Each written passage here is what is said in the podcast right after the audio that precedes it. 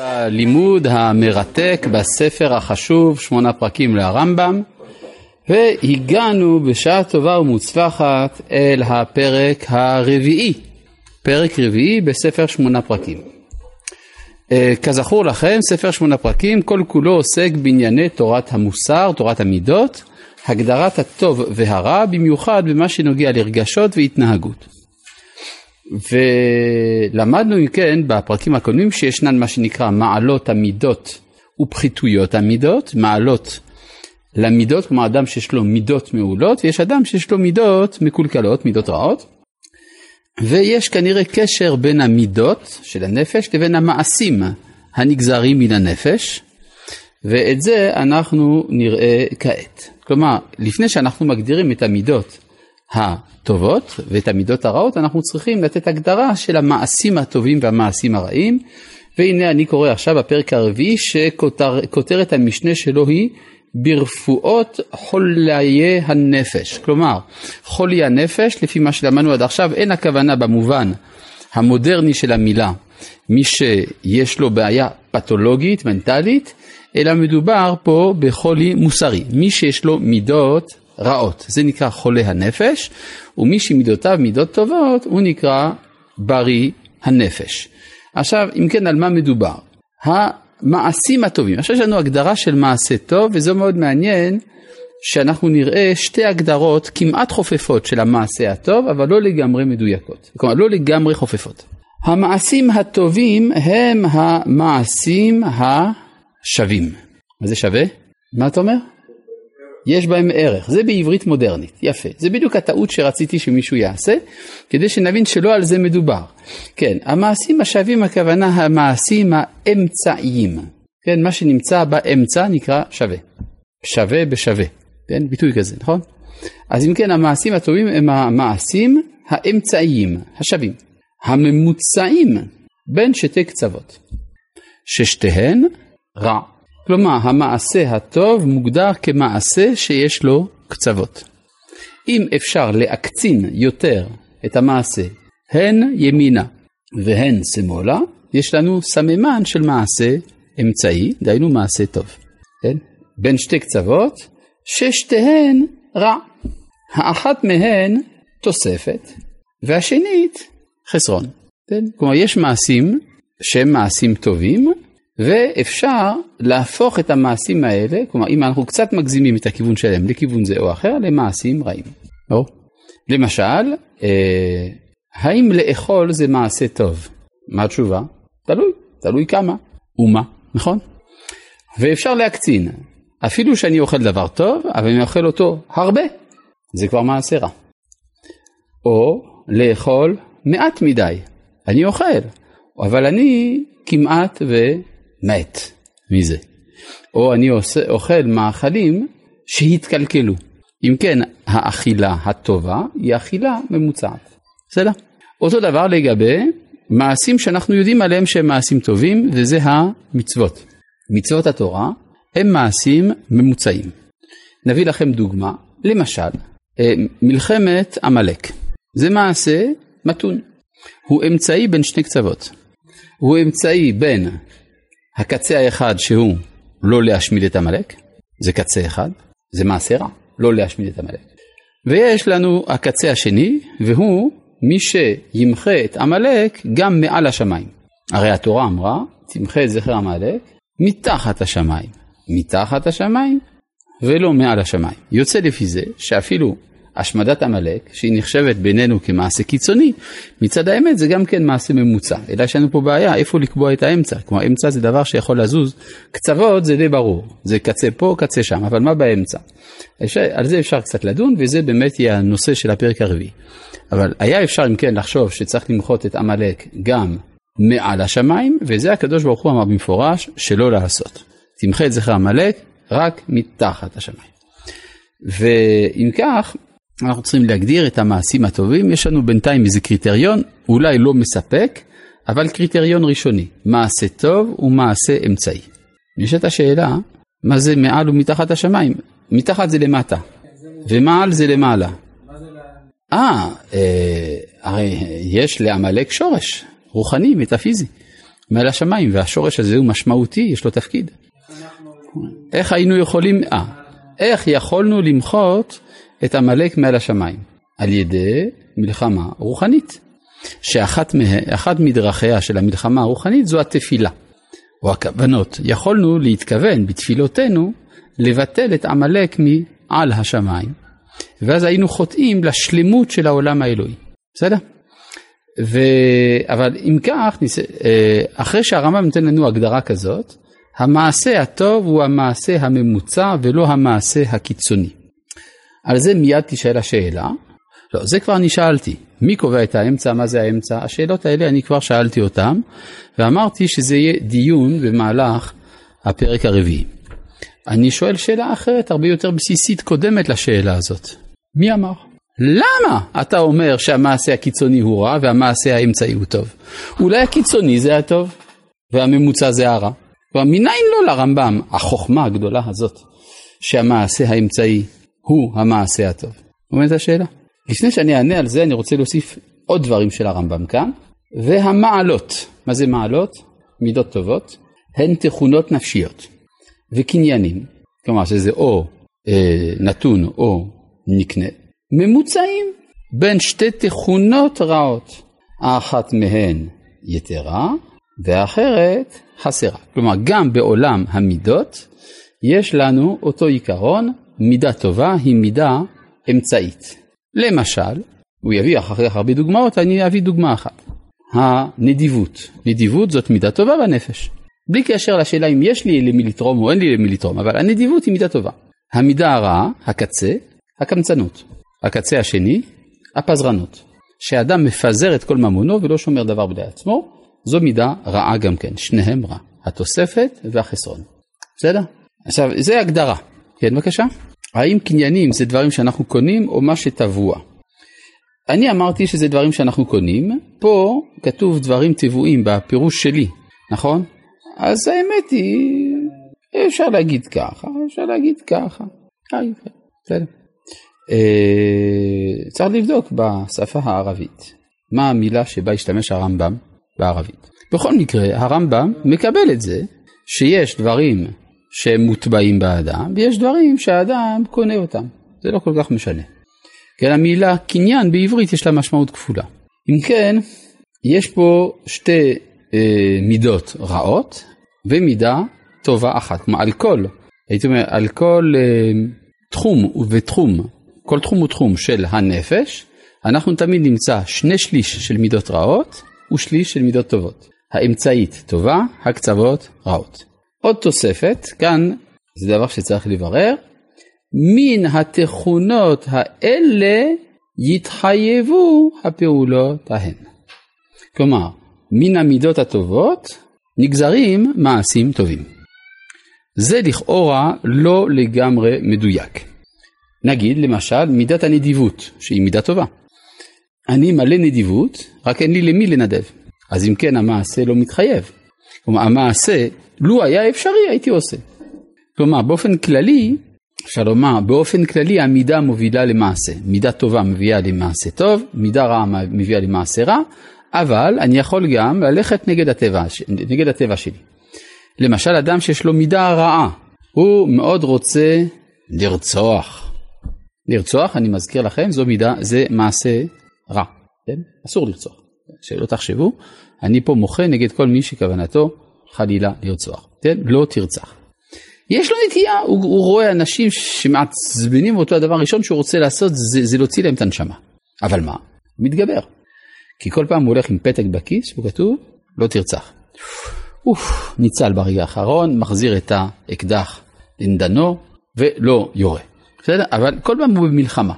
כלומר, אין קורלציה מוחלטת בין התכונה לבין המעשה. אבל על דרך הרוב כן. כלומר, זה מה שרציתי לומר שהרמב"ם כאן מתכוון על דרך הרוב. עד כאן ברור? טוב, אני הולך לסבך את זה עכשיו. עכשיו, אני חוזר לשאלה הקודמת. הרמב"ם אומר שהאמצע זה הטוב, הקצוות זה רע. מניין לא זאת? למה? אולי המעשה הקיצוני והמידה הקיצונית זה הדבר הטוב. הייתי אומר את זה, ב... הייתי רוצה לענות על השאלה הזאת בשני מישורים. האחד, הנוגע למעשים עצמם, והשני, שיקול כללי יותר. אומר המהר"ל מפראג, כאן אני מזדקק לשיטתו של המהר"ל מפראג בהקדמתו לספר נתיבות עולם. הוא אומר, כל קצה הוא מוות, וכל אמצע הוא חיים. למה? ניקח על דרך המשל, השולחן הזה שנמצא פה לפניי, יש לו קצוות, יש לו גם אמצע. איפה שהקצה, שם הוא נגמר, זה המוות. איפה שהוא באמצע, שם הוא חי, כאן הוא קיים. במילים אחרות, ההקצנה של מידה כלשהי או של מעשה כלשהו, זה מוביל, זה מוביל בסופו של דבר לביטול הדבר. כי אם הטרנד שלי, הנטייה שלי אל הקצה, אז הקצה מביא אותי אל הסוף של הדבר עצמו. או, למשל, אם אני מחליט להרים משקל אינסופי, אני כבר לא יכול להרים שום משקל. אני קורס. כי לשרירים שלי יש גבול. אם אני מותח את היכולת השרירית שלי עד קצה היכולת, אני גם בדרך אל אובדן היכולת. מכאן שבאופן אמפירי אנחנו רואים שהקצוות הם המוות, לכן הם הרע. אבל זה הגדרה, זה תשובה ראשונה. יש תשובה יותר מעמיקה, והיא שיש בעולם איזושהי בעיה, והיא הדואליות בין הטוב לבין הרע.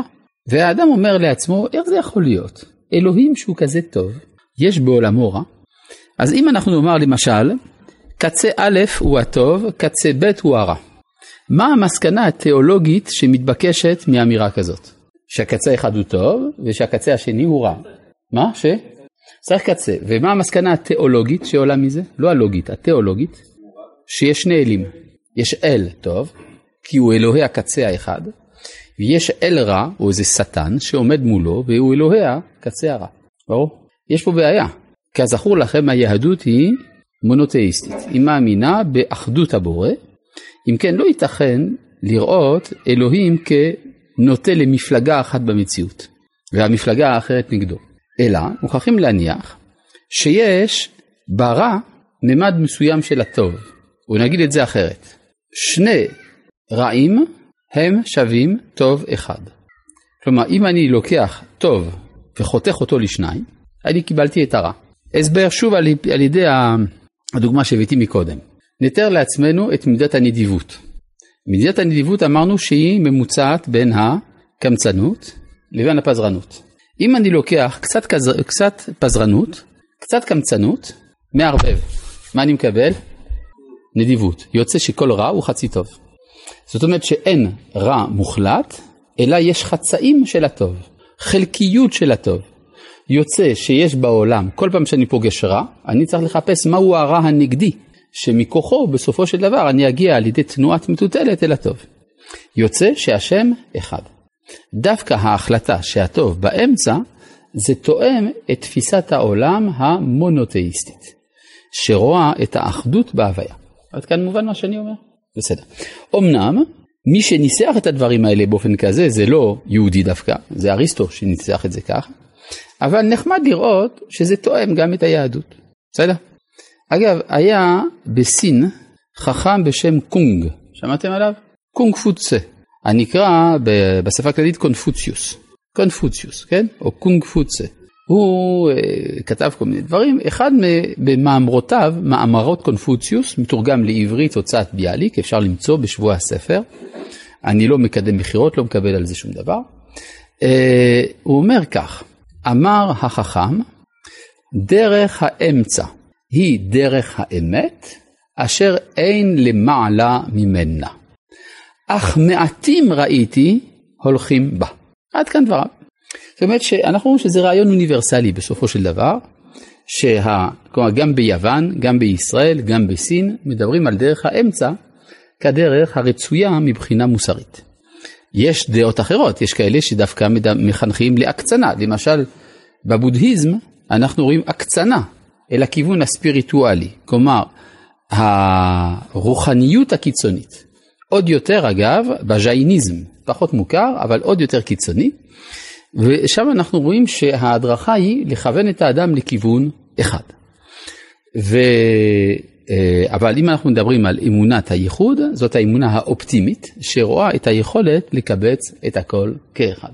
כן, בבקשה אדוני. יש, יש כוחות שפועלים עליהם בכל זאת. כן. השאלה אם אין את הצורך הזה של רעיון שכן מושך אותך למעלה כדי שבסופו של דבר... כלומר, אתה אומר, זה שישנן כיוונים רוחניים קיצוניים לכיוון אחד, לא כיוונים ל... הבנתי, כלומר, אבל לא דיברתי על היצר, דיברתי דווקא על, ההפך. כלומר, הנטייה הספיריטואליסטית הקיצונית באה לאזן נטיות הופכיות לזה, נכון? בסדר, אז יוצא לפי זה שהמטרה איננה מה שהבודהיזם אומר. וואו, אתה איתי? בסדר. כלומר, בתפיסה הבודהיסטית, מה שאתה אמרת זה כפירה, אם היה בכלל מושג כזה אצלם. כלומר, אתה אומר, בסופו של דבר האדם צריך לחיות באיזון של גוף ונפש, מה פתאום, איזה דבר זה, כן? אבל אתה כיהודי משתמש בנטיות החריפות לרוחניות שאנחנו מוצאים במזרח כמשקל נגד ליצר הרע החומרי, בסדר?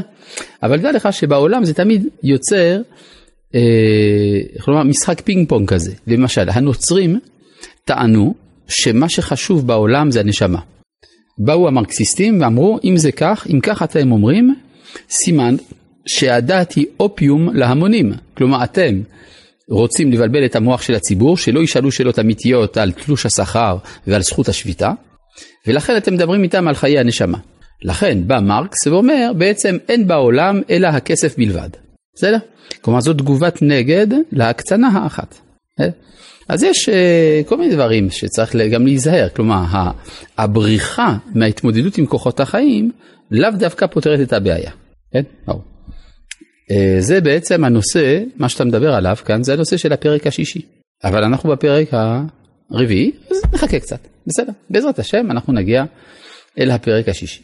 אז עכשיו אם כן, רציתי פשוט לה- להדגיש את זה ששיטת המוסר, שהיא אמנם אריסטוטלית, שמביא כאן הרמב"ם, שהאמצע הוא האידאל המוסרי, זה תואם את האינטואיציה של המונותאיזם של היהדות, דהיינו אמונת הייחוד שמחברת בין הקצוות. מתוך שני קצוות אנחנו מגיעים לטוב אחד. כן, ברור. והמשל בו, הנה הרמב"ם מביא לנו דוגמאות למה שהוא אומר. אה, הזהירות, עכשיו, פה יש איזושהי בעיה. הרמב"ם הולך להביא לנו סדרה ארוכה של דוגמאות. גם של המידות הטובות, גם של המידות הרעות. המקור של המינוח שהרמב"ם משתמש בו הוא ביוונית. זה באתיקה אל ניקומקוס. אבל זה גם עבר תרגום מן היוונית לערבית. ומן הערבית לעברית של משפחת אבן תיבון שתרגמה את הספר הזה. כן, העברית של ימי הביניים. ואנחנו צריכים לתרגם את המושגים האלה לעברית מודרנית. תוך כדי אובדן משמעות בדרך. כלומר, יש לנו פה בעיה כי אנחנו צריכים לעסוק בתרגום מרובע. כן? יוונית, ערבית, ביניימית, עברית. בסדר? אז יהיה קושי מסוים, אנחנו צריכים להתמודד בזה. למשל, פה, כשהרמב"ם אומר המילה הזהירות, למה הוא מתכוון? מה זה הזהירות? הזהירות הכוונה המתינות. מתינות בתאווה, בענייני תאווה. זה נקרא זהירות. כן? זה לא מה שאנחנו קוראים זהירות. היא שהיא מידה ממוצעת בין רוב התאווה, מה פירוש המילה רוב התאווה? ריבוי, כן, רוב במובן של ריבוי התאווה, ובין היעדר הרגש ההנאה. יש אנשים שאין להם שום תאווה, שום כלום. שתי המידות האלה הן רעות, כן? הזהירות היא מפעולות הטובות, ותכונת הנפש אשר תתחייב ממנה הזהירות היא מעלת המידות, אבל רוב התאווה, כלומר ריבוי התאווה, הוא הקצה הראשון, והיעדר הרגש ההנאה לגמרי הוא הקצה האחרון. ושניהם רע גמור. כלומר, גם תאוותנות יתרה וגם היעדר תאווה, אלה הן מידות רעות. מה? רע גמור, כתוב, מוחלט, גמור זה מוחלט. בעיה עם מה ש... ש... ודאי, כלומר שניהם רע גמור. למה? זה רע גמור. אם אתה לוקח כל אחת בפני עצמה, זה רע גמור. תחבר זו עם זאת, קבל את הזהירות. אז אנחנו הופכים לשלוש שלים. לאל. לא, לא, אה. באמת, באמת, לא, לא, אתה תסתדר עם זה. ושתי תכונות הנפש אשר מהן יתחייב רוב התאווה והיא התכונה היתרה, והיעדר ההרגשה והיא התכונה החסרה, שתיהן יחד פחיתויות. מפחיתויות הנפש. עד כאן להיום.